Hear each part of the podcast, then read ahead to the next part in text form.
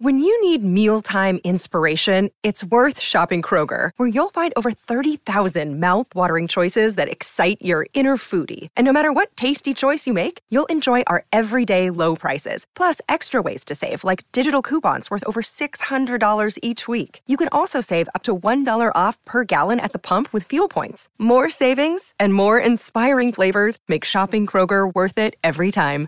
Kroger, fresh for everyone. Fuel restrictions apply. From this distant vantage point, the Earth might not seem of any particular interest. But for us, it's different. Consider again that dot. That's, here. That's, home. That's us. On it, everyone you ever heard of, every human being who ever lived out their lives, the aggregate of all our joys and sufferings thousands of confident religions, ideologies, and economic doctrines. Every hunter and forager, every hero and coward, every creator and destroyer of civilization. Every king and peasant.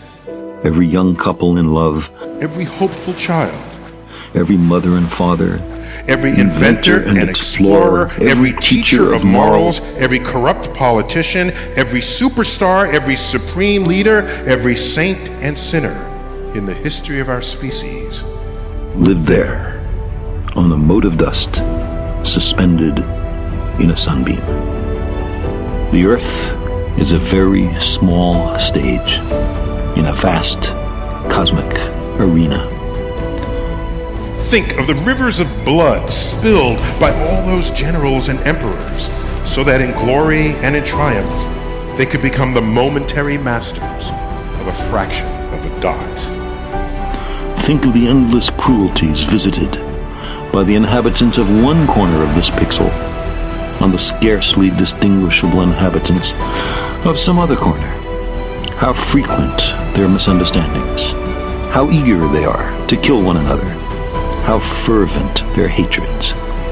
Our posturings, our imagined self importance, the delusion that we have some privileged position in the universe are challenged by this point pale light. Our planet is a lonely speck in the great enveloping cosmic dark. In our obscurity, in all this vastness, there is no hint that help will come from elsewhere to save us from ourselves. It's up to us. It's been said that astronomy is a humbling, and I might add, character building experience. The Earth is the only world known so far to harbor life. There is nowhere else, at least in the near future, to which our species could migrate. Visit?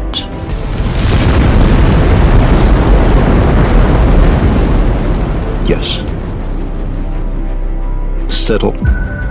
Not yet. Like it or not, for the moment, the Earth is where we make our stand. To my mind, there is perhaps no better demonstration of the folly of human conceits than this distant image of our tiny world. To me, it underscores our responsibility to deal more kindly with one another and to preserve and cherish that pale blue dot, the, the only, only home we've ever known.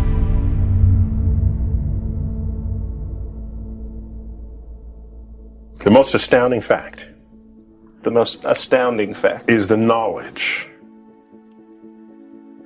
that the atoms that comprise life on Earth, the atoms that make up the human body, are traceable to the crucibles that cooked light elements into heavy elements in their core under extreme temperatures and pressures. These stars the high mass ones among them, went unstable in their later years.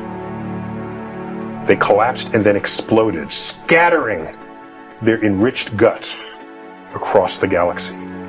Guts made of carbon, nitrogen, oxygen, and all the fundamental ingredients of life itself. These ingredients become part of gas clouds that condense, collapse, form the next generation of solar systems stars with orbiting planets. And those planets now have the ingredients for life itself. So that when I look up at the night sky, and I know that yes, we are part of this universe, we are in this universe, but perhaps more important than both of those facts is that the universe is in us. When I reflect on that fact, I look up. Many people feel small because they're small and the universe is big, but I feel big. Because my atoms came from those stars. There's a level of connectivity. That's really what you want in life. You want to feel connected. You want to feel relevant. You want to feel like you're a participant in the goings on of activities and events around you. That's precisely what we are, just by being alive.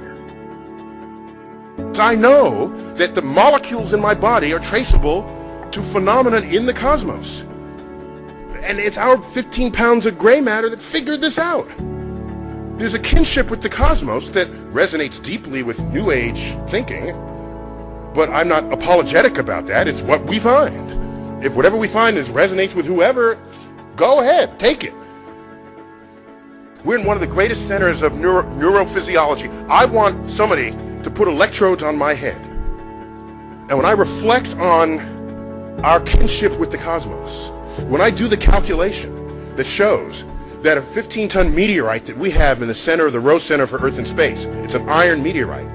When I do the calculation that shows that if you take all of the iron from the hemoglobin of the people in the tri state area of New York City, you can recover that much iron out of their blood and realize that the iron from that meteorite and the iron from your blood has common origin in the core of a star.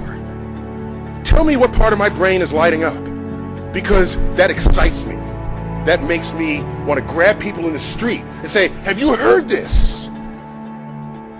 That it's not simply, as, as Carl Sagan said, we, you know, we are star stuff, but there's a more poetic and I think more accurate way to say it. It's quite literally true that we are stardust. In the highest exalted way one can use that phrase. And so I feel and I use words. I bask in the majesty of the cosmos. I use words, compose sentences that sound like the sentences I hear out of people who had revelations of Jesus, who, who go on their, their, their pilgrimages to, uh, to Mecca there's some commonality of feeling. I know it. Well, I don't know it. I want someone to do that experiment. Because the day you do, if the same centers in my brain are excited by these cosmic thoughts as what are going on in the mind of a religious person, that's something to know. That's going to be really interesting finding. Because what that tells me as an educator is let me offer the universe to people. And they'll start taking it in. And they'll start achieving those feelings that they had before. And I don't so much care whether they abandon previous feelings. I've got an offering that keeps growing, that keeps becoming more majestic. When it was announced that we were going to cancel the Hubble telescope, the greatest outcry to not do that was not the astrophysicists. It wasn't from within NASA. It was the public. It was all over the op-ed pages and the talk shows. The public took ownership of the Hubble Space Telescope because the universe was coming into their bedroom into the living room, onto their computer. They were a participant on the frontier of, the dis- of discovery. And as far as I can tell, if you let them let them know that it's not something that we're in the universe, but in fact, given the chemistry of it all and the nuclear physics of it all, not only are we in the universe, the universe is in us. And I don't know any deeper spiritual feeling than what that brings upon us.